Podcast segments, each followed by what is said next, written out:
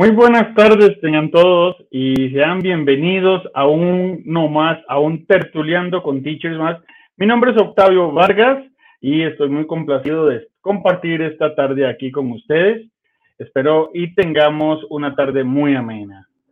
Este, hoy les traemos un invitado muy especial, una persona que todos ustedes conocen mucho y este, él ha venido y ha logrado a sacar un ratito de su, de su tiempo para venir y compartir con nosotros. Entonces, este, le vamos a dar la bienvenida al periodista nacional Gerardo Zamora. Muy buenas tardes, don Gerardo. Primero que nada, agradecerle el que haya sacado tiempo de, de su día y quiera compartir con, con Teachers Inc. y con todas las personas que nos ven, ya sea por Facebook por YouTube y también por el canal Alta Visión, quiera compartir un ratito con nosotros. De antemano, muy agradecidos y le damos la bienvenida a Tertuleando con Teachers. Muchas gracias, muy buenas, Octavio, eh, Melania, con quien he coordinado también en estos días. Para mí es un honor y un placer esta invitación.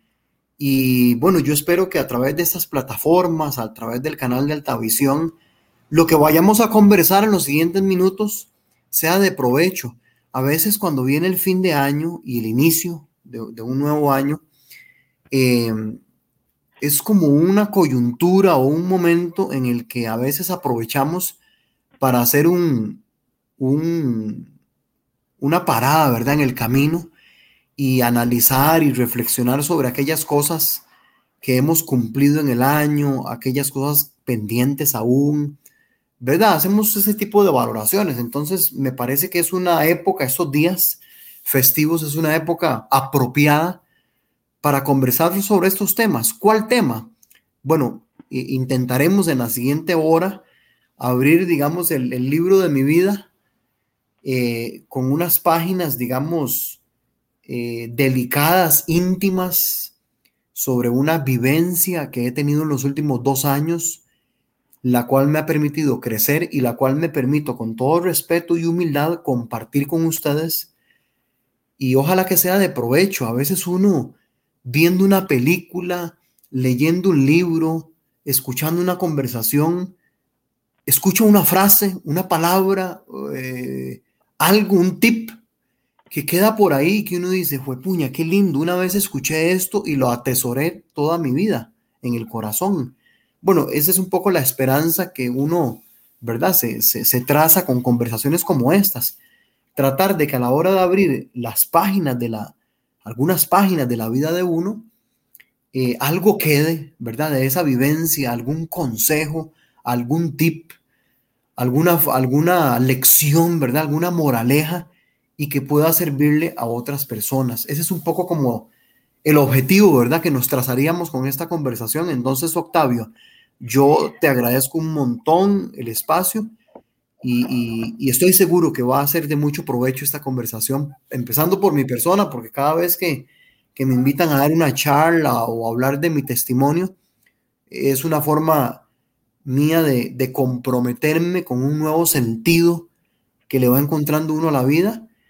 Eh, y también es una forma de uno no, no, dejarse las cosas que experimenta en la vida, sino más bien abrirse y compartirlas. Entonces, eh, qué lindo hacerlo a través de espacios como este. Entonces, más bien, el agradecido soy yo, Octavio, por, por invitarme. No, no, este, Gerardo, igual, igual, este, vamos a compartir bastante, vamos a compartir este tiempo, que son una, una horita de provecho. Vas a ver que se nos va a ir muy rápido, porque siempre pasa así, se nos va rapidísimo. Pero, Gerardo, sí, ¿qué tal, ¿qué tal si iniciamos un poquito con que la gente conozca a don Gerardo Zamora? cómo, cómo, fue, cómo, fue, cómo, cómo, cómo fue esa vida? O sea, cuéntenos un poquito al respecto tuyo, cómo, cómo fue tu infancia, cómo fue tu adolescencia. Cuéntanos. Bueno, yo tengo, Octavio, 45 años de edad. Eh, soy nativo, nacido y por los cuatro costados herediano de equipo también, ¿eh? Este, y bueno, es, me crié en Heredia Centro, en un barrio que se llama Fátima, barrio Fátima. Aquí hice mi primaria, hice mi secundaria en escuela y colegios públicos. Y luego ya llegó la, la época universitaria. Es muy interesante porque, bueno, yo soy el segundo de cuatro hermanos. Creo que fui el, el hermano que más tarde descubrió su vocación. Hay gente que su vocación o su, su inclinación profesional la descubre tempranísimo. Yo tuve colegas periodistas que me cuentan que desde que ellos tenían cinco años de edad, agarraban un, aunque sea un peine, ¿verdad? Como micrófono y se sentían ya periodistas, ¿verdad? En el caso mío, no. Yo descubrí mi vocación tarde, o sea, yo ya me, me decidí por el periodismo ya casi cuarto y tirando a quinto de colegio, ¿verdad? Décimo, un décimo ya fue, digamos, tarde que me decidí. Digo, apenas a tiempo, porque es el momento donde uno va a ir a la universidad, pero no, no fue una vocación que descubrí desde niño. Aunque mirando hacia atrás, por supuesto que tenía algunas características, ¿verdad? Mi infancia y mi adolescencia tuvo algunas características que son totalmente compatibles con, con una personalidad que luego me di cuenta que la profesión demandaba ese tipo de cualidades, ¿verdad? Como el, el, querer hablar mucho con la gente, el investigar, el ser curioso. Eh, entonces, luego, luego tarde ya me di cuenta que esas eran características innatas que me servirían mucho, todas esas habilidades, digamos, de comunicación. Pero así transcurrió mi, mi, infancia, mi, mi secundaria, hice mis, mis, mis armas en periodismo en la Universidad de Costa Rica del año 93, 94 al año 98, cuatro o cinco años de carrera. Luego ya logré hacer mi licenciatura. Y fue justamente en mi cuarto año de, de carrera que había colocada en el programa de estudios una pasantía o en, en mi época le llamamos práctica profesional. No sé si se llamará todavía así aún se les llama así, aún se les llama Ah, bueno, y esa práctica lo que buscaba era que uno se vinculara a algún espacio laboral donde pudiera ya uno eh, desempeñarse, ¿verdad? Y aprender y poner a prueba los primeros conocimientos que uno venía teniendo.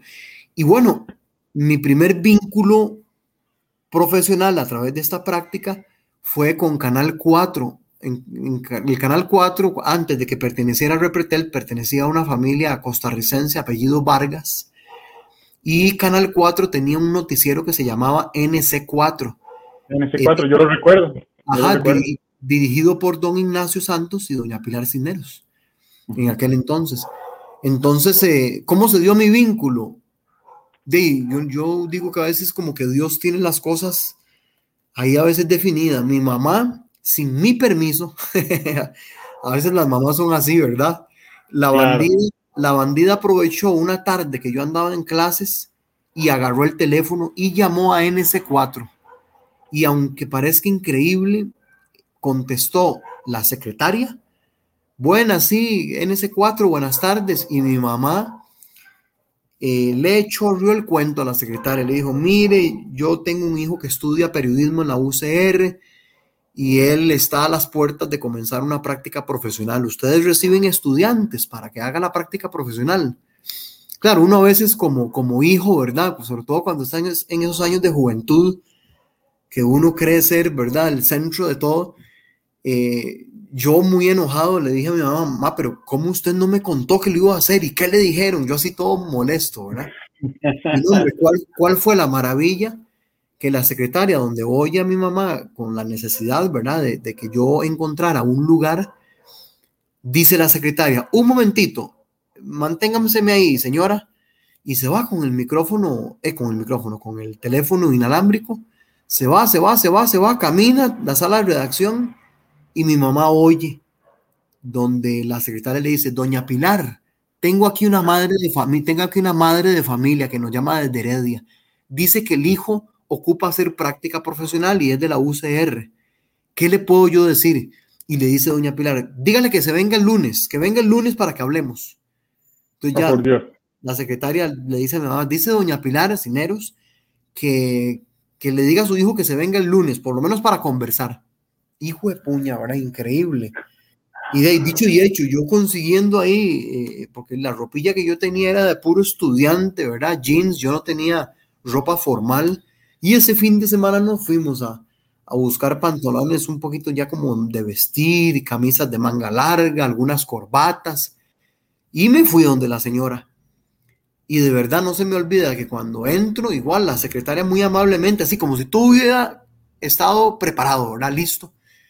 Me dice, hola, sí, ustedes, yo hablé con su mamá, me dice la secretaria, pase adelante, lo espera doña Pilar y me pasó.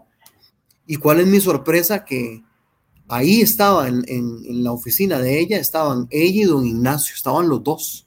Jue puña, y cuando yo llego, ¿verdad? Yo así, yo, digo, yo tengo que mostrarme sereno, tranquilo, pero yo decía, hijo de pucha, que aquí están los gallos bravos, ¿verdad? Y qué rápido todo. Entonces empecé a hablar con ellos y un ratito, fue rápido, 15 minutos, una cuestión así. Y ya me dijo doña Pilar, nunca se me olvida que me dice, licenciado, porque él le dice así a todo el mundo, ¿verdad? Dice, licenciado, hagamos una cosa, venga el jueves. Lo recibimos el jueves para que empiece la práctica profesional. Y yo feliz de la vida, ¿verdad? Y así fue como yo me vinculé a la televisión, al periodismo a través de la práctica profesional, ¿verdad? Al, rodeado de, profesionales ya muy consolidados en esa época, como Lisette Castro, como Dani González, como Rodolfo González, que ahora dirige el programa Siete Días, eh, Mariana Barbosa, Lázaro Malvares, en fin, gente, Marcelo Castro estaba en ese entonces también como subdirector de NS4, o sea, de, gente muy, muy curtida, ¿verdad? En todo esto. Y creo que eso me permitió, digamos, crecer, ¿verdad? Ser, observar, aprender. Además que la mayoría de, estas personas que, que mencioné, por no decir todas, fueron maravillosas conmigo, ¿verdad? Eso te iba a preguntar, porque muchas veces llegan los practicantes a las empresas y hay empleados que los ven, unos los toman de manera más seria, otros no. Ah, no, no. llegando, yo estás viendo en vivo las personas que estabas viendo en la televisión, porque en aquel entonces, en los 90, lo único que teníamos era televisión, ¿verdad? Entonces... Sí, no, no, pero en el caso mío fue magnífico, y, y magnífico porque va desde los periodistas y los directores hasta los mismos choferes, camarógrafos, asistentes que, en, el trabajo televisivo y periodístico en general son tan importantes. Uno aprende tanto de los choferes, tanto de los asistentes. Y yo era como una esponja, ¿verdad? Absorbiendo todo. Y fue una escuela, una escuela corta porque realmente yo estuve en, en NS4 poquito, estuve apenas como, como la práctica mía era de seis meses eh, una vez que la terminé, pedí permiso para seguir, pero ellos me dijeron que, que con mucho gusto, pero que por ahorita no tenían presupuesto, que si yo quería seguir era, era ad honorem. Y así lo hice, así lo hice, estuve como seis meses más ad honorem, o sea, un año completo, seis meses de práctica profesional y seis meses, digamos, ad honorem. Cuando finalicé el año completo, honoren entre comillas, ¿verdad? Porque lo que estabas ganando a nivel profesional, estando rodeando de esos, de esas personas, este, era, era otra universidad en seis meses, ¿verdad? Exactamente. Y al término de ese año, ya sí me contrataron, ¿verdad? Entonces ya laboré un momentito, Octavio, y nada más para. Ya. Eh, laboré eh, seis meses más o, como un año más, sí fue, en total fue como año y medio, año tres cuartos vinculado a NS4, que fue esa gran escuela que además era un medio que trabajaba con las uñas para, hacer, para, hacerle competencia al, al todopoderoso Teletica, ¿verdad? Entonces aprendimos mucho porque di, a veces dicen que la necesidad es la madre de la inventiva, ¿verdad? Y de la imaginación. Entonces, como teníamos pocos recursos realmente, a la par de Canal 7 que tenía su helicóptero y tenía sus móviles y tenía aquella infraestructura, ¿verdad? Y aquel alcance. Entonces fue una escuela, una escuela lindísima porque los grupos, cuando hay esa necesidad o esa desventaja, a veces suelen los grupos humanos este, unirse, ¿verdad? Y ser como una familia porque, porque la necesidad los hace estrechar lazos, ¿verdad? Para hacer frente a, competidores tan bravos. Entonces fue una escuela fantástica, no solo en lo periodístico, sino también en lo, en lo humano, en lo personal, eh, ¿verdad? Teniendo grandes maestros.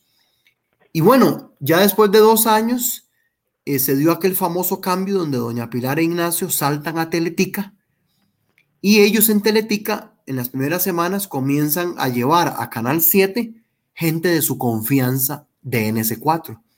Y por fortuna, aunque yo tenía un recorrido muy corto de unos pocos meses, di ya ellos seguro vieron en mí, ¿verdad? Algunas cualidades o cosas y entonces me llevaron a Teletica. Y en Teletica sí comencé toda una carrera, digamos, grande de casi 20 años, que los distribuí entre Telenoticias y el programa de investigación Siete Días. Distribuía mi tiempo entre ambos. Al final, los últimos siete, ocho años casi que sí los dediqué en exclusiva a, siete días. Días. Digamos que los primeros, los primeros 10 años, yo estuve 18 años en Teletica.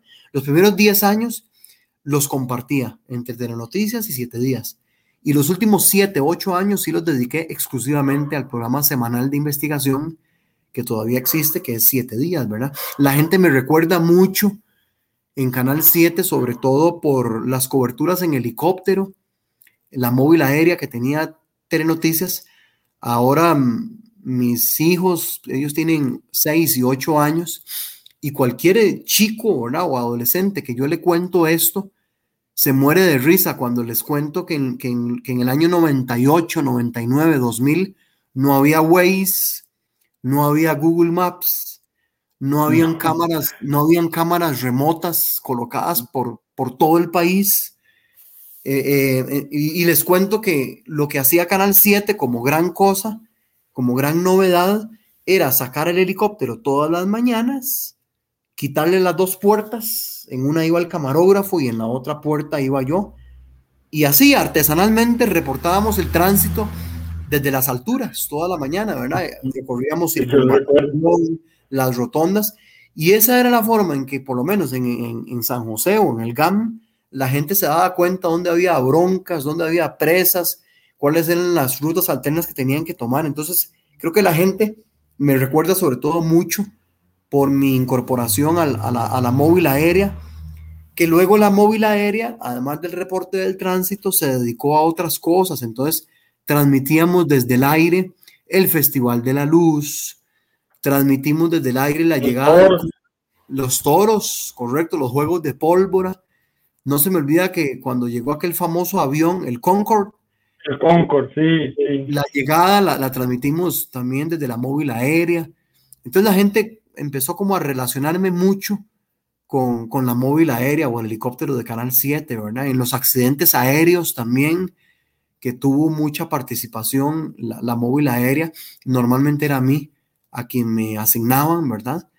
Em, y bueno, y así transcurrieron los años hasta que en el año 2014, hace ya siete años, eh, yo me voy de Teletica en excelentes términos, realmente es una empresa maravillosa y unos patronos y una, una familia picado increíble, increíble, o sea, que te, que te tratan como una familia, ¿verdad?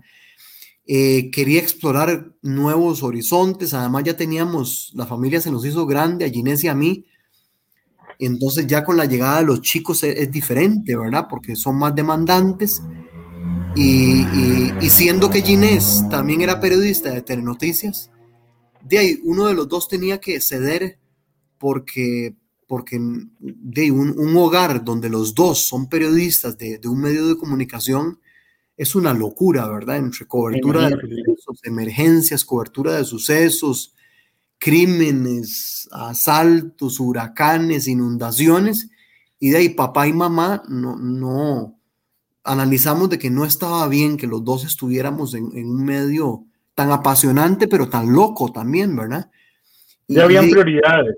Y sí, entonces ya, con el nacimiento de Luciana y el de Marcelo, vimos que era importante, ¿verdad? Que por lo menos se tranquilizara uno de los dos. y entonces yo renuncio a Teletica, además que yo quería expandir, digamos, eh, conocimiento, la comunicación es, es, muy amplia. Cuando yo me formé, cuando yo me formé, casi que el único campo eh, laboral de acción era la prensa.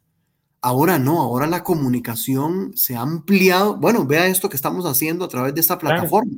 Esto es comunicación, las nuevas tecnologías, la comunicación institucional que es tan hermosa.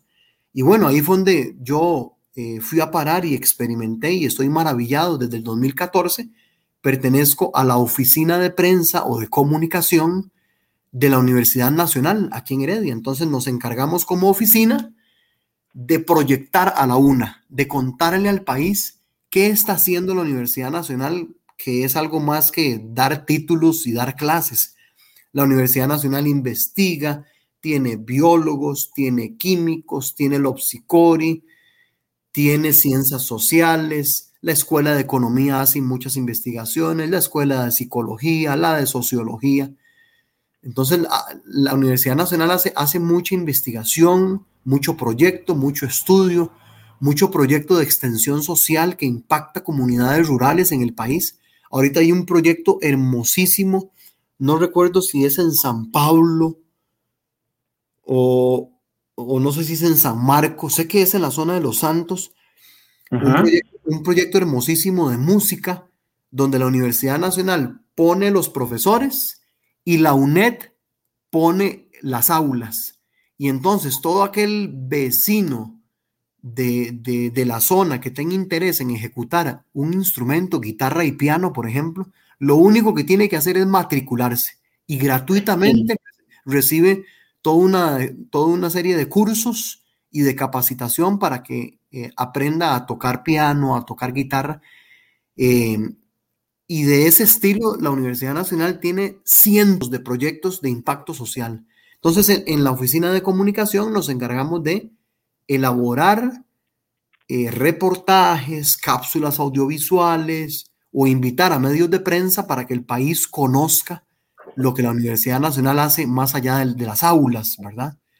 Y para dar la cuñita, Gerardo, para dar la cuñita, sí, eso que, que, dices este, se da en, la, en el centro universitario de la UNED en San Marcos de Tarrazú.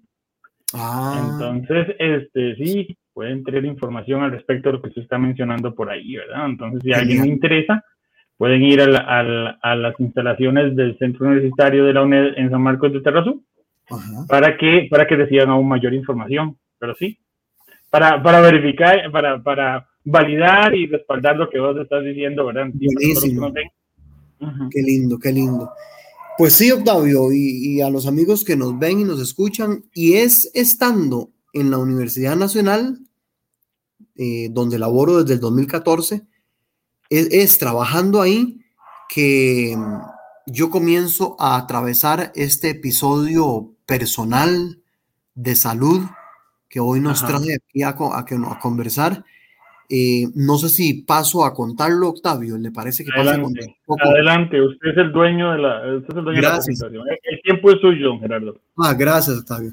Entonces, disculpe, entonces es, es en el 2019, ya yo tenía cinco años de trabajar para la U eh, y lo que quiero contar ya tiene que ver con ese testimonio directo, ¿verdad? Esa vivencia que yo tuve en los últimos dos años y cuyas lecciones espero yo sean enriquecedoras. Humildemente quiero contarlo. Eh, como familia hemos decidido eh, que es algo que no me puedo callar, sino que quiero contarlo, porque de pronto alguna cosita que yo haya utilizado, algún tip, alguna maña, algún volado de lo que a mí me ha funcionado, de pronto le puede funcionar a alguien y no necesariamente solo para temas de salud. Yo creo que esto tiene aplicación universal. Yo, enfrenté, yo enfrenté un reto que fue de salud, un tumor, pero también los seres humanos enfrentamos retos familiares, retos laborales, retos comunitarios. Entonces yo creo que en ese sentido hay como una universalidad, digamos, en lo que ahora les voy a contar, de tal manera que lo que hablemos aplica, digamos, para varios ámbitos, ¿verdad? De la vida personal, familiar, laboral, ¿verdad? Yo en el año 2019, disculpen, en el año 2019, yo comienzo con un problemita eh, en mi ojo derecho, que ya no tengo, ¿verdad? eh, empecé a ver como, como que me jalara en el ojo de aquí, como cuando uno hace chinito, ¿verdad? Entonces eh, Era, una, era una ligera distorsión. Yo tenía 43 años en ese momento. Claro, yo lo que pensé inmediatamente fue, ya está, ocupo lentes. Me llegó, me llegó la hora de la, de la doble tracción. Entonces me fui a hacer el examen de la vista, el de las letras y todo esto. Y la, la, oftalmóloga, además del examen básico de la vista, me hizo un examen que se llama fondo de ojo. Oh, sí, que le echan, que le echan Y en el fondo de ojo y en otro examen más, que ahorita no recuerdo el nombre, ella observó eh, en algunas estructuras de mi ojo y sobre todo creo que en el nervio óptico, observó una inflamación que no, no le gustó. Y me mandó un TAC. Me dice, Gerardo, tenés que ir a hacerte un TAC para realmente ver qué, qué tenés, porque con, lo que, con el equipo que tenemos aquí no nos alcanza, hay que ver un examen un poco más profundo. Y ahí sí, en, el TAC no hay quite, ¿verdad? El TAC deja al descubierto, es como una radiografía, ¿verdad? Que te deja descubierto todo lo que tenés.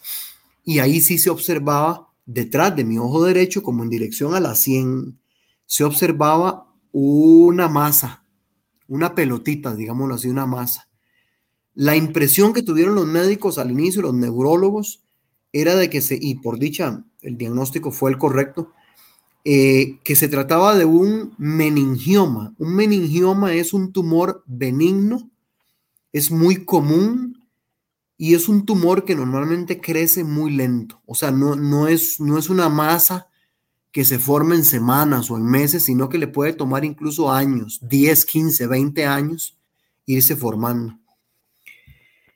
Entonces, la intervención quirúrgica fue la alternativa. A mí me operaron una primera vez.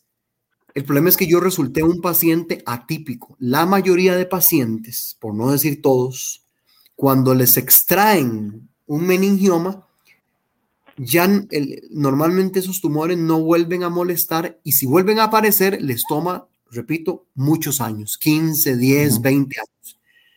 De, pero resulta que en el caso mío me hacen el examen de control, de seguimiento, 3, 4, 5 meses después de la operación y aparece que el meningioma viene otra vez creciendo. Entonces me tuvieron que hacer una segunda cirugía y así sucedió exactamente lo mismo y fue necesaria una tercera cirugía y una cuarta cirugía. Cada cirugía básicamente estuvo separada seis meses una de la otra. Y eran cirugías, y eran cirugías delicadísimas. Bueno, primero porque están cerca del, cerebro. Claro. Eran, cirugías larguísimas. Te estoy hablando que son cirugías que yo entraba al quirófano a las 7, 8 de la mañana y salía a las 6, 7 de la noche, o sea, 10, 12 horas, con neurólogos, oftalmólogos, otorrinolaringólogos, anestesiólogos, enfermeros, con un equipo como de 10, 15 profesionales de la salud en el quirófano, ¿verdad?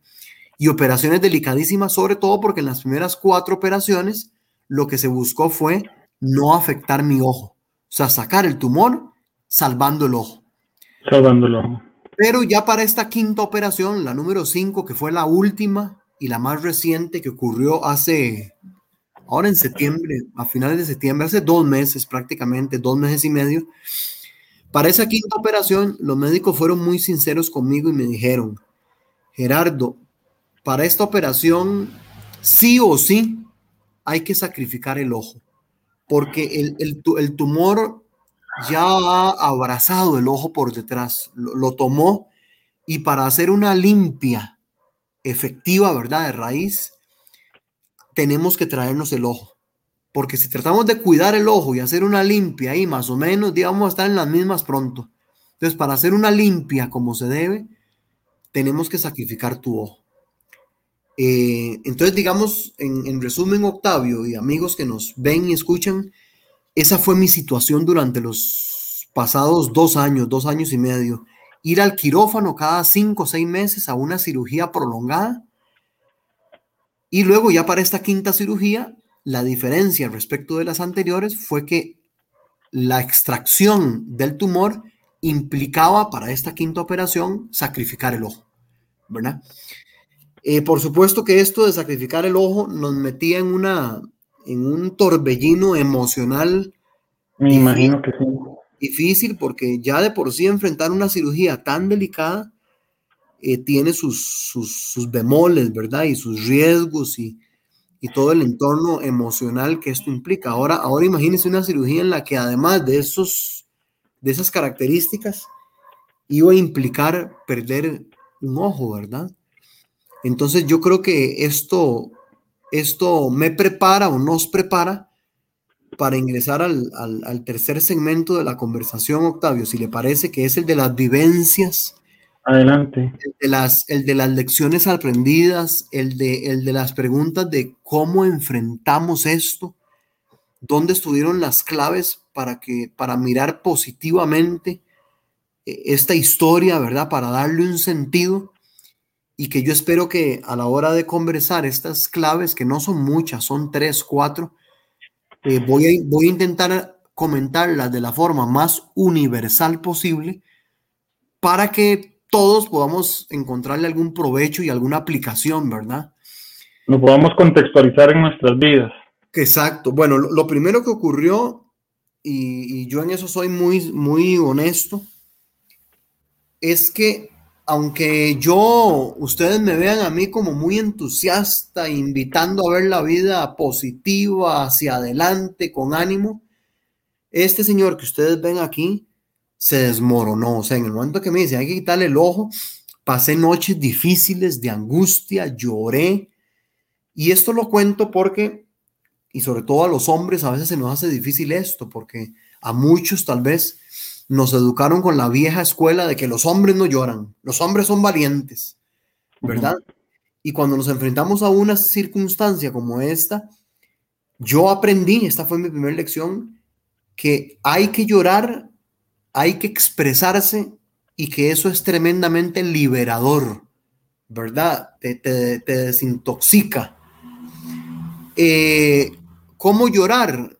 Bueno, puede ser literalmente, como lo estoy diciendo, hay personas que, que, que, que el dolor lo pueden expresar a través de la música, del arte, del dibujo, del canto. Hay gente que lo que ocupa es agarrar un saco de arena con guantes de boxeo y darle a ese saco y desahogarse contra el saco. Hay gente que lo que ocupa es tomarse un buen café con un amigo, con el cura del pueblo, con la esposa y desahogarse en ese café, ¿verdad? Entonces las formas son múltiples, ¿verdad? Pero sí, digamos, mi, primer aprendizaje, hablando de lecciones eh, aprendidas, eh, fue este, ¿verdad? El, hecho de que uno motive a ser fuerte y a ser positivo y a enfrentar la vida y las vicisitudes con ánimo, no quiere decir que no hayan existido noches de dolor y noches duras. Claro, ahí viene la diferencia. Una cosa es que uno enfrente una semana difícil, dos semanas difíciles, y otra que te empantanes en el llanto un mes, cinco meses, que no querrás salir del cuarto, no querés comer, no querés ir a trabajar, no querés ver a nadie. Ya ahí estamos en presencia, creo yo, no de un llanto o de una o de una expresión, ¿verdad? De lo que sentís, sino que posiblemente estás frente a un cuadro depresivo y que hay que tratarlo con un profesional, ¿verdad? Ya si no quieres salir de la casa y no quieres nada de la vida y no quieres ver tele, no quieres ver a nadie, no quieres comer, ya eso es muy diferente, ¿verdad? Cuando algo te, se vuelve ingobernable, inmanejable, ya ahí estamos frente a otra cosa. Entonces, mi, mi, mi primera observación de todo esto tiene que ver con, esa, con eso tan natural que tenemos los seres humanos, que es el expresarnos. Es, algo, es un derecho que está ahí y, debemos permitirnos eso, ¿verdad? Otra clave que me permitió a mí ir enfrentando esta operación, el perder el ojo, el ver la vida con, con positivismo, y fue como un salvavidas, así como si yo estuviera ahogándome y me tiraron un salvavidas y me agarré de esas salvavidas. Es el tema espiritual. Y yo quiero ser aquí y yo quiero ser aquí lo más amplio y lo más abierto posible. Si la práctica espiritual que le permite a usted conectarse con un ser supremo, conectarse con el universo, conectarse con usted mismo, es el yoga, pues bienvenido al yoga. Practique, ¿verdad? Ejerza esa práctica espiritual de meditación. Si a usted lo que le funciona es ir al bosque y abrazar los árboles y hablar con los animales, y usted siente que se conecta al universo de esa manera y que se encuentra a usted mismo en la soledad de un bosque, pues hágalo. Si a usted le coloca lo que le eh, funciona espiritualmente porque sos católico, es rezar el rosario, ir a misa, pues hágalo, ¿verdad? Entonces, eh, eh, mi, mi segundo aprendizaje es que esta dimensión espiritual para mí fue un salvavidas. En el caso mío, sobre todo me funcionó mucho en esto que llamamos los creyentes, bueno, y también los no creyentes, el abandono, ¿verdad? ¿Qué es esto de abandonarse? En el caso mío, el, abandono, yo lo, lo, cuento como una historieta. Es como que tengas un gran lago, imagínense ustedes un lago inmenso, enorme, y ese lago es la vida, el universo, el ser supremo, el destino, ¿verdad? Eso es el gran lago. Y usted está en una barca de madera pequeñita, pero esa barca está atada con un mecate a un pequeño muelle. Bueno, usted entonces en la noche, con confianza, con la confianza de la vida, con la confianza de un ser supremo, con la confianza de que todo va a funcionar bien, usted quita el mecate de ese, de ese muellecito, se acuesta en la barca Ojalá que sea una noche bien estrellada, bien linda. Y no importa que la corriente, el viento, el pequeño oleaje se empiece a llevar la barca hacia el centro del lago. Usted va confiado en que todo va a estar bien y usted se acuesta en esa barquita viendo la maravilla del universo y del cielo estrellado que tenemos. Eso es abandonarse, ¿verdad? Es confiar. Y en el caso mío, ese abandono en el momento de las cirugías, por ejemplo, consistía en eso, en yo soltar ese mecate y decirle a Dios, bueno Dios, hasta aquí llego, hasta aquí llega lo que yo podía hacer. Me hice todos los exámenes, fui obediente con las medicinas que me tenía que tomar, eh, llegué en las condiciones que los médicos me pidieron que llegara, estoy tranquilo, pero ya de aquí en adelante no puedo hacer nada más porque le toca a los médicos. Entonces, mi, abandono, mi abandono comienza aquí donde yo le quito el mecate a esa barca y ya yo no puedo hacer más. Entonces, te, te ofrezco lo que viene, ya sea que esté con un poco de angustia, de incertidumbre, te lo ofrezco aquí en esta barquita, voy a quitar el mecate y voy a confiar, esa es la palabra, confiar, En, que todo va, en que todo va a estar bien y le quito el mecate a la barquita que me unía al muelle, ¿verdad? Entonces, mi segundo llamado, Octavio, y amigos que nos escuchan, que nos ven, es a, a, a, practicar algún tipo de, espiritualidad, ¿verdad? Claro. Vuelvo a ser muy respetuoso con esto, ¿verdad? En, en, el sentido más amplio de la palabra, porque es esa conexión con el universo y esa conexión con uno mismo ayuda mucho para, para además este, liberarse uno, porque hay un momento en que uno no puede controlarlo todo. No. Y en lo laboral sucede, y en lo familiar, y en lo sentimental, y en lo comunitario, hay cosas que podés controlar, pero hay muchos factores que ya no, no, no te toca controlar. Ahí no dependen de ti, no dependen de ti. Exactamente, ahí, ese, ahí hay que hacer el toque de la barca, ¿verdad? Acostarse en esa barca, confiar y dejarse llevar, ¿verdad? No ofrecer resistencia, que es peor todavía, no dudar, sino decir, bueno, hasta aquí llegó, llegué yo, eh, yo podía hacer hasta aquí, es lo que yo podía hacer. De aquí en adelante yo no lo controlo. ¿verdad? Entonces, es lo que te correspondía, lo que nos corresponde hacer. Hacer lo que nos corresponde hacer y luego confiar en el universo o en ese ser superior, depende de cuál sea nuestro credo, ¿verdad? Exactamente, exactamente. Todo va a estar bien de que todo va a estar bien. Tercer salvavidas, ya hemos hablado del tema de expresar, ¿verdad? Manifestarnos, llorar, quejarnos, patalear. En un segundo término hablamos sobre este tema espiritual. Tercero e importantísimo, la familia. La familia. Eh, en el caso mío fue puña. Yo, aunque el tumor era yo el que lo tenía, había un momento en que yo sentía a mi familia al lado como, como si fuéramos a una guerra, como diciéndole al tumor, este guerrero no camina solo, señor tumor, aquí lo vamos a enfrentar entre todos, ¿verdad? Y cómo se manifestaba esa lealtad o esa solidaridad. Con, mi, esposa acompañándome a los exámenes médicos o, a los momentos previos a la operación, eh, con mis hijos haciéndome un dibujo que me llevé al hospital bien lindo, eh, con mi mamá visitándome al hospital después de operado y, con un hermano que se quedó a dormir conmigo en el hospital y que me visitó, que me puso un WhatsApp con un mensaje bien lindo. Entonces la familia tiene que ir encontrando una forma, yo llamo prudente, de acompañar a la persona que esté atravesando un momento difícil laboral, de salud, familiar, comunitario. Y digo prudente porque en ese afán de acompañar, eh, podría ser que la persona que está en el centro de la historia se sienta saturada, asfixiada por la familia.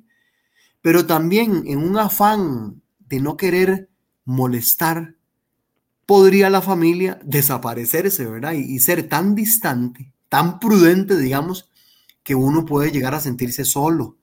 Entonces yo, por eso hablo de una distancia prudente. La misma familia tiene que ir encontrando la forma, ¿verdad?, de, tener ese acompañamiento prudente. ¿Cómo lograrlo? ¿verdad? Uno decir, pero entonces, ¿cómo lograr, Gerardo, encontrar eso? La comunicación, la comunicación. A mí, mi esposa, eh, aunque ya con una mirada entendemos muchas cosas y, y la telepatía, digamos que, que puede ser que a una pareja le funcione con solo mirarse, con solo sentirse, nada como verbalizar, contar y comunicarnos las cosas. Mi amor, me decía Ginés, por ejemplo, este, hay la posibilidad de que hoy en la tarde tengamos un permiso especial para que Marcelo y Luciana, los chiquillos, ¿verdad? nuestros hijos, vayan a visitar el hospital. ¿Usted quiere esa visita o no? Ahí está la comunicación. Puede ser, puede ser, que, puede ser que, que, yo emocionalmente no me sienta en condiciones de recibir a los chicos porque me veo en el espejo, eh, ¿verdad? Y todavía no tengo como muy claro el discurso de cómo manejar con ellos el asunto. O puede ser que sí, que yo diga, claro, amor, tráigame a los chicos. Más bien, si, pueden traerse una chocoleta cada uno para que se coman una aquí a la par mía, genial. Entonces, e, esa comunicación directa, transparente, honesta, ayuda un montón, ¿verdad? Cuando le preguntan a la, a la persona que está en el centro de una situación, ya sea laboral, de salud, y comunicarse con ella. Mira, pensé en esto, Gerardo. ¿A vos te gustaría o no? Con toda la sinceridad. No, perfecto. Y nada de resentimiento ni nada, ¿verdad? Entonces, esa, esa comunicación, ¿verdad? Ese, ese no asumir te evita malos entendidos, complicaciones y te va dando ese, ese timing, te va dando ese, ese, ese, ese toque, ¿verdad? Donde, donde vas encontrando la, la, la, forma prudente de acompañar a una persona en su duelo, que hay, vuelvo a decirlo, duelos hay miles y por mil situaciones, ¿verdad?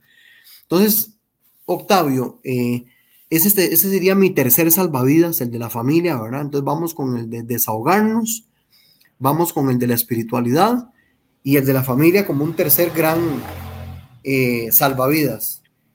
Cuarto salvavidas, y con este voy ya enrumbándome hacia el final de este segmento. El cuarto salvavidas yo lo he llamado eh, la filosofía del vaso medio lleno, ¿verdad? Cuando uno tiene un vaso con agua a la mitad, hay muchas formas de verlo y dos de ellas es que hay alguien que lo puede ver medio vacío y alguien que lo puede ver medio lleno. A, mí, me, a mí me funcionó Tanates, ese salvavidas de, la filosofía del vaso medio lleno. ¿Qué, ¿Qué implica esto? Implica hacer un pequeño esfuerzo para uno levantar, así como si uno fuera un buen pulpero, levantar un inventario de lo que hay en la pulpería. El buen pulpero sabe cuántas eh, bebidas gaseosas le quedan ahí en el stock, cuánto le queda de arroz, cuánto le queda de frijoles, ¿verdad? Él va levantando un inventario. El secreto, me parece a mí, está en levantar un inventario de cosas que tenemos a nuestro favor y no y no de las cosas que nos faltan, porque para eso somos buenísimos los seres humanos, o sea, somos los primeros en zancadillarnos a nosotros mismos, ¿verdad? Y entonces empieza uno a decir, por ejemplo, ¿qué hubiera sido para mí el vaso medio vacío en una situación como la mía?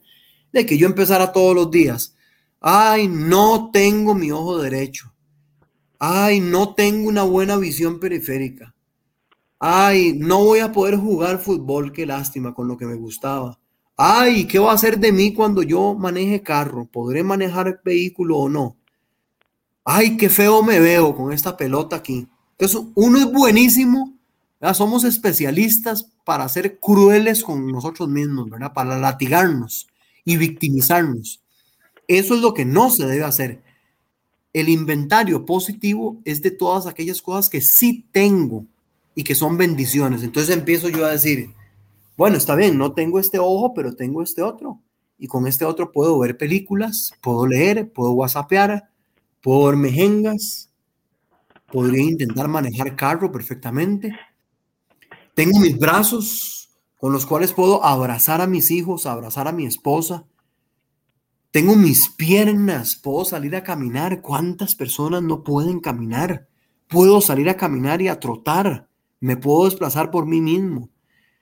Puedo comer, puedo tener un gallito en la casa al mediodía y otro en la noche. Hay gente en este país que le alcanza apenas si acaso para una comida y medio medio al día. Y vos tenés la posibilidad de comer hasta tres o cuatro veces. Puedo tomarme un cafecito. Tengo a mi esposa. Tengo una camita, aunque sea humilde, modesta, pero tengo una camita a la cual llegar en la noche. ¿Verdad? La gente que ha sufrido eh, inundaciones, huracanes, ¿cuántas veces como periodista no me tocó dar cobertura a eventos donde una familia en cuestión de segundos se quedó sin nada y tenían que dormir tal vez en una camita mojada o, dormir en el suelo con aquellos fríos y vos tenés una camita seca, calientita, a la cual llegar todas las noches. Sos un millonario, tenés un montón de cosas a favor. Entonces uno empieza a levantar el inventario y ese inventario se hace tan grande que lo que no tenés se hace chiquitito.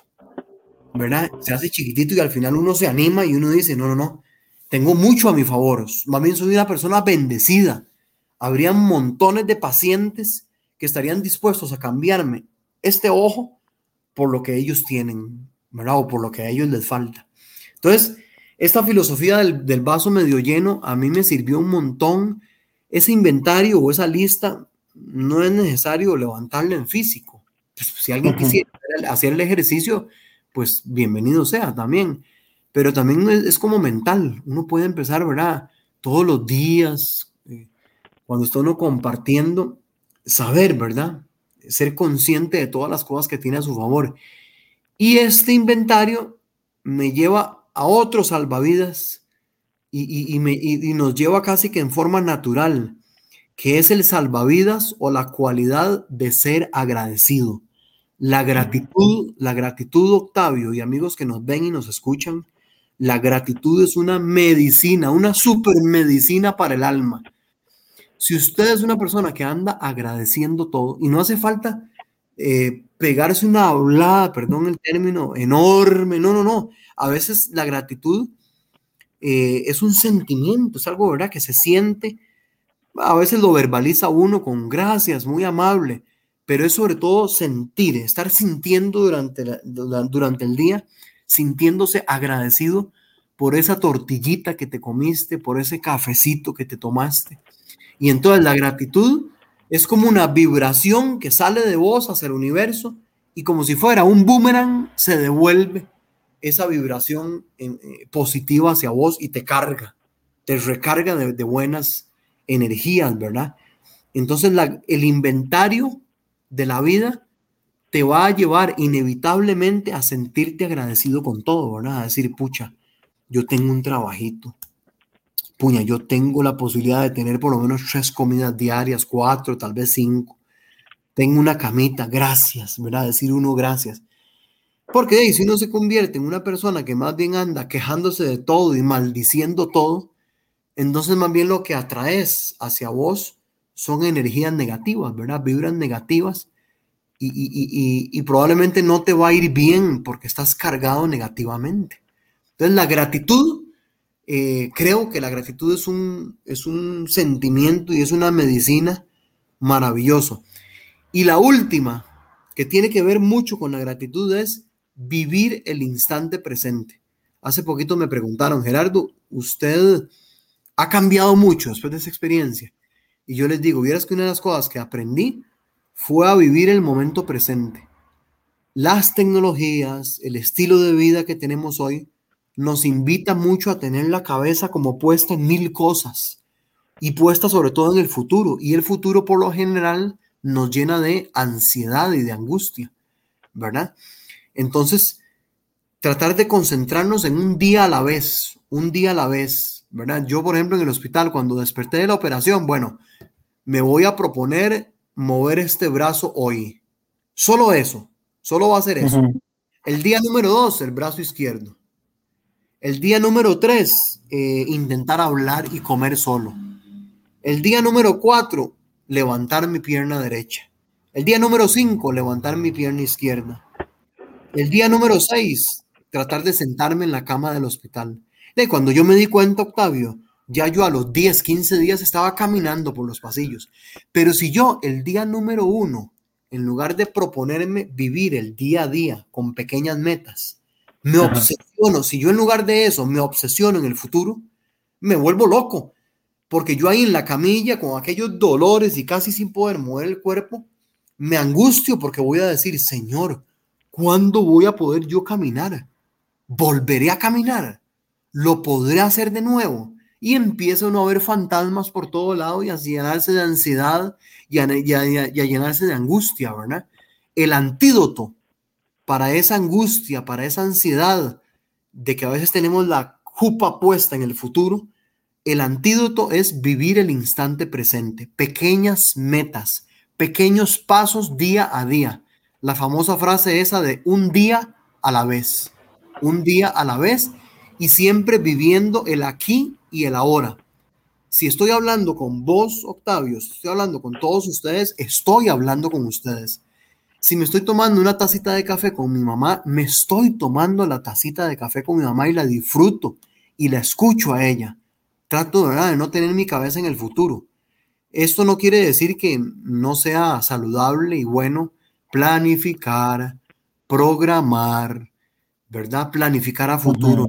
Por supuesto que eso hay que hacerlo, yo lo entiendo. Pero una, cosa, una cosa es esa y otra es la obsesión, ¿verdad? Donde perdés ya el control y te angustias por cosas que las ves enormes, enormes, tal vez eh, irrealizables, pero que cuando las descompones en pequeñitas tareas día a día, vas a lograr esos objetivos que parecían imposibles, tal vez de lograr. Bueno, Octavio, yo creo que básicamente con, con este último eh, salvavidas que llamo yo, Fue, como, yo aprendí a, sacar la cabeza. No quiero decir que sean los únicos salvavidas. Puede ser que a algunos le funcione el, el de la espiritualidad, puede ser que a otro le funcione el del, el del vaso medio lleno, puede ser que a alguien lo que le faltaba era el, era el de la familia, ¿verdad? Puede que de los que mencioné a nadie haya alguno que no le funcione ninguno, ni no le guste ninguno. Incluso puede que a mí me salgan más salvavidas. Yo ahorita, digamos, he, analizado que estos son como los que me permitieron eh, superar esta crisis y ver, y ver las cosas con ánimo, ¿verdad? Con, con intensidad, con alegría. Pero no descarto que todavía en este proceso mío eh, ¿verdad? Me falte lógicamente crecer como ser humano y vaya descubriendo más salvavidas, ¿verdad? Claro. básicamente es como lo que yo he, he identificado, ¿verdad? Que son esos tips y esas cosas que me permitieron salir adelante. Gerardo, viendo, recordando una publicación que hiciste en las redes sociales hace tiempo atrás, este, ahora que hablabas del, del, salvavidas de la familia, me llamó poderosamente la atención cómo usted estaba preocupado de cómo, cómo iba a preparar a sus hijos, cómo iba a hacer que te veían, y te recibieron con una fiesta de piratas. No sé si nos quieres contar esa anécdota. Sí, eso fue, eso fue increíble, porque yo creo, Octavio, que quienes enredamos la vida y el mundo somos los adultos. Los niños no se hacen muchas bolas en la cabeza, ellos ven la vida simple, inocente, linda, transparente, natural.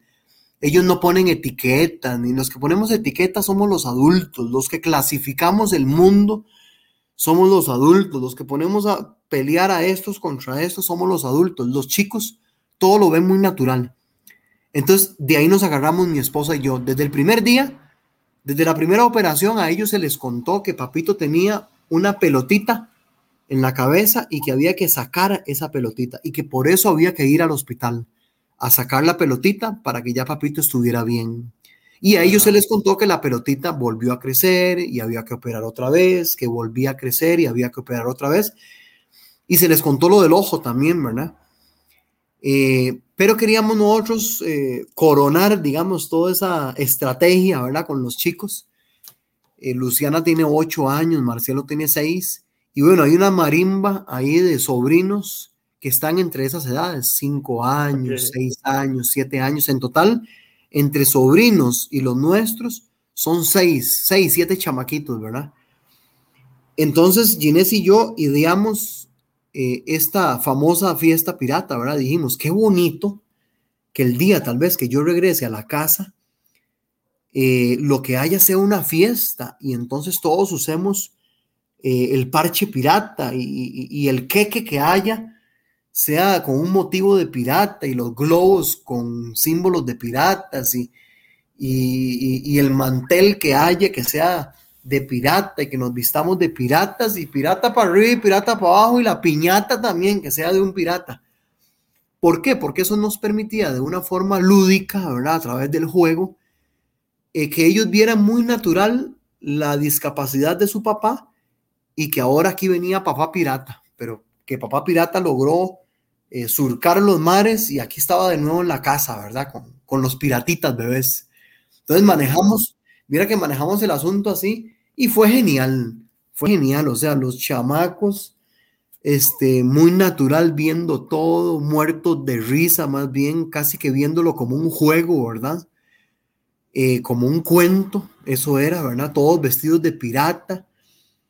Y, así lo manejamos. Entonces, eh, bueno, eso fue también otro aprendizaje, ¿verdad? A, a, cómo manejar las formas de la manera más natural posible, sin, sin, sin, sin ocultar información, ¿verdad? Y sin ver las cosas como algo prohibido, ¿verdad? Claro, como un tabú, eso no es un tabú, ¿no? Como un tabú, sino más bien, ¿verdad? Y luego ya cuando concluyó la, la fiesta, yo muy naturalmente me quité el parchecito y les mostraba a ellos el, el, aquí la zona de la operación, les contaba que ya el ojito no está, por dónde fue que me lo sacaron, y entonces ellos muy naturalmente fueron ya viendo la parte también real, ¿verdad? De todo esto, pero eso nos ayudó un montón en la famosa fiesta pirata, sí. Sí, sí, yo recuerdo esa, haber visto esa, esa publicación. Gerardo, había muchos temas más que queríamos trabajar, pero el tiempo pasa muy rápido, como lo dije al inicio, ¿verdad? Me gustaría saber si más adelante pudiéramos tener otra vez la posibilidad de, de volverte a invitar y que sigas compartiendo en otra ocasión, otro programita más, un ratito más con nosotros. Me, me, encantaría, me encantaría, Octavio. Yo creo que estos temas son inagotables, ¿verdad? Claro. digamos, tenía, tenía algunas notas aquí apuntadas y las pudimos abordar prácticamente todas, pero estoy seguro que si hacemos un segundo encuentro, tertuleando, estoy seguro que podemos eh, ahondar en otros puntos, ¿verdad? Incluso, ¿por qué no? Si en algún momento se pudiera hacer de forma interactiva, ¿verdad? Que la gente dejara preguntas. Claro, claro, lo podemos hacer de esa manera. Claro que sí, podemos hacerlo de una manera interactiva y este, contestando las preguntas. Bueno, ahora que decís eso, te voy a mostrar muchos de los comentarios que la gente estuvo haciendo a través del, a través de las redes sociales, ¿verdad? Ajá, Aquí, aquí nos comentan uno, ese Andrés BC, Gerardo, eres un ejemplo a seguir, fe, coraje y sobre todo amor a la vida. Y para quienes luchamos en una batalla similar a la tuya. Un día estaba cansada de tomar el tratamiento y pensé, Andrea, qué ridícula, usted casada con un adenoma en la hipnosis y Gerardo, el periodista, sigue luchando. Ah, Entonces, aquí tenemos a Ana Oreña diciendo bendiciones, muy linda la entrevista. Eh, digno de admiración, de Isabel Robles. Gracias, Isa. Silvio Ortiz, ejemplo de fe, lucha, amor y agradecimiento. Bendiciones para usted y su familia. Gracias. Eh, Jamie Monge nos dice sabias palabras, lo que nos comparte usted por acá. Laura Godínez, totalmente identificada, Dios es grande, ejemplo a seguir. Entonces vemos cómo, cómo mucha gente se identifica con lo tuyo. Qué belleza de mensaje, excelente. Ok, un ejemplo a seguir. Entonces, eh, tenemos otro excelente mensaje, bendiciones. Entonces, Gerardo, yo le quería personalmente, a mí, yo pienso personalmente, eh, Dios, Dios trabaja de maneras, de maneras este, sabias, ¿verdad? Sí. Y, y qué mejor persona pudo haber escogido él que usted para ser un ejemplo a seguir para todas esas personas que nos acaban de escribir, para esparcir ese mensaje, ese excelente mensaje que todas esas personas les ha tocado el corazón. Gracias. De verdad que, de verdad que muy agradecido. Y Gerardo, me quiero quedar con es mucho, es mucho, pero voy a, voy a, voy a tocar varios, varios puntitos. Vivir el instante. La filosofía carpe diem que llaman, ¿verdad? Es importantísima, ¿verdad? Lo que vos mencionabas hace un rato, me quedo con eso. Vivir el instante sin dejar de planificar para un futuro, pero disfrutando del presente de lo que tengo. Me encantó, me encantó, me encantó. Este, ser agradecido. Qué tan importante es ser agradecido, porque muchas veces somos mal agradecidos porque quizás lo que tengo no es tan bonito como lo que tiene el otro y no me fijo en lo que tengo. Y Gerardo, tanto para usted, muy agradecido con este comentario que nos hizo y ojalá y le sirva a todos, especialmente en estos tiempos, que estamos terminando un 2021, que nos estamos empezando a recuperar de unos tiempos y unas crisis económicas terribles, pero nos estamos recuperando qué importante este ya 17 de diciembre, antes del 31, tomar este tiempo del 17 de diciembre, hoy, al 31 de diciembre, para hacer nuestro inventario positivo. Y saber qué tengo y con qué dispongo para iniciar el 2022. Así es. Qué importante eso que nos acabas de decir. Qué importante eso que acabas de compartir y ese mensaje que acabas de compartir con todos nosotros. ¿Cómo antes de que se termine este año voy a hacer mi inventario positivo para ver qué es lo que tengo en stock? Y con, con, eso voy a trabajar este 2022. ¿Y cómo? ¿Qué voy a hacer? ¿Y qué decisiones voy a tomar para aumentar ese stock de mi inventario positivo? Me gustó montones. Realmente fue una, una gran enseñanza del día de hoy. Gracias, doctor. Y, y además, qué bonito hacerlo no cuando está uno contra la espada y la pared. O sea, ¿Para qué esperarse a que la vida lo arrolle a uno, verdad? Como, como una situación como la mía, para reflexionar, hacer el inventario. Yo sé que se dice que nadie escarmienta en cabeza ajena, pero, de, pero de verdad, ojalá pudiéramos eh, hacer este tipo de prácticas, ¿verdad? Y de cosas. Ahorita que estamos bien, no esperarnos a que la vida nos tenga en una cama de un hospital o nos tenga con una situación familiar delicadísima o laboral difícil, para uno empezar a hacer estas cosas, ¿verdad? Ojalá Dios nos regale la, la, sabiduría, ¿verdad? La sensatez para desarrollar estas prácticas y estas cosas ahorita que, estamos, digamos, bien, ¿verdad? No, no, esperar a que la vida nos tenga ahí con el cuello apretado para uno empezar a decir, ay, sí, sí, sí, ya quiero aprender sobre esto y, voy a vivir ahora sí el instante presente, uy, voy a hacer el inventario, sino que lo pudiéramos hacer ojalá sin que la vida nos, ojalá nunca nos, nos tenga en un round tan difícil, ¿verdad? Claro, claro. Gerardo, le iba a pedir un favor más. Ajá. Este, este, hoy con usted cerramos la segunda temporada de Tertuleando con Teachers y a partir de enero vamos a iniciar con la tercera temporada de Tertuleando con Teachers. ¿Te gustaría, que, bueno, qué mejor que cerrar con broche de oro con usted hoy con estos mensajes? Pero sí me pedía pedir el favor si pudiera compartir un mensaje de Navidad y, y Año Nuevo para todas las personas que nos ven y nos acompañan en Tertuleando. Claro que sí, bueno, amigos de Tertuleando, nada más un momentito, Octavio, es que va pasando un camión aquí. Claro, eso es, eso es muy típico, sí, porque todos estamos desde las casas, ¿verdad? Sí, bullilla. Ahí, ahí, viene, para que no se meta en medio mensaje. No, parece que ya claro. se fue, parece que ya se fue por otro lado. Bueno, amigos de Tertuleando, eh, de parte de su amigo Gerardo Zamora, quiero desearles que esta Navidad sea un momento de, de, reflexión, de pausa, de quitar el pie del acelerador. Un momentito, Octavio, porque ahora, ahora sí ya claro. viene, me disculpan, viene, es el camión, es el camión de la basura.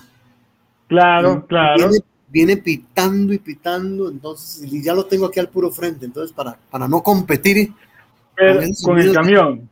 Con el camión, ya ya va a pasar. No se preocupe, a mí me pasa todo el tiempo. Todo esto todo pasa en vivo, todo esto pasa en vivo. Claro, claro, a mí me pasa todo el tiempo. Yo vivo cerca de la, de la clínica y pasan muchas las ambulancias o pasan camiones, entonces, este, o... Ya parece que pasó, entonces ahora sí. Ya parece que pasó.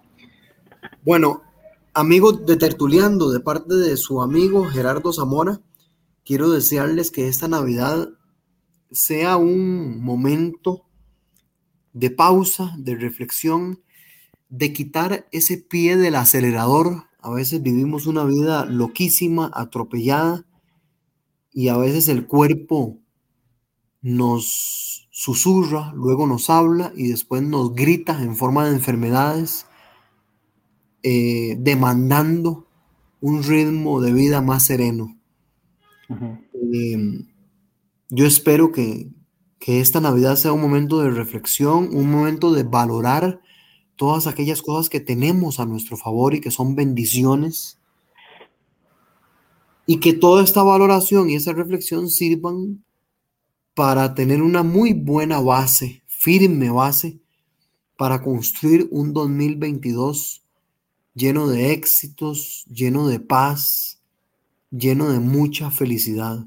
Ojalá la Navidad se convierta en un viaje para encontrarnos con nosotros mismos, porque al final la vida creo que es eso, es un viaje, es un viaje, es un largo viaje para encontrarnos con nosotros mismos y no tenerle miedo a, a ese espejo de vernos, de preguntarnos cosas, de ser honestos con nosotros mismos de ap aprender a dialogar con nosotros mismos y de aprender a escucharnos en medio de tanto ruido, de tanta contaminación, de tanto ajetreo, de, de, tanta locura en la que vivimos en una sociedad de consumo, encontrar la paz para iniciar ese camino que nos permita adentrarnos y encontrarnos con nosotros mismos. De todo corazón les deseo lo mejor de parte mía y de mi familia, a todos los fans y seguidores de Tertuliando. Les deseo lo mejor.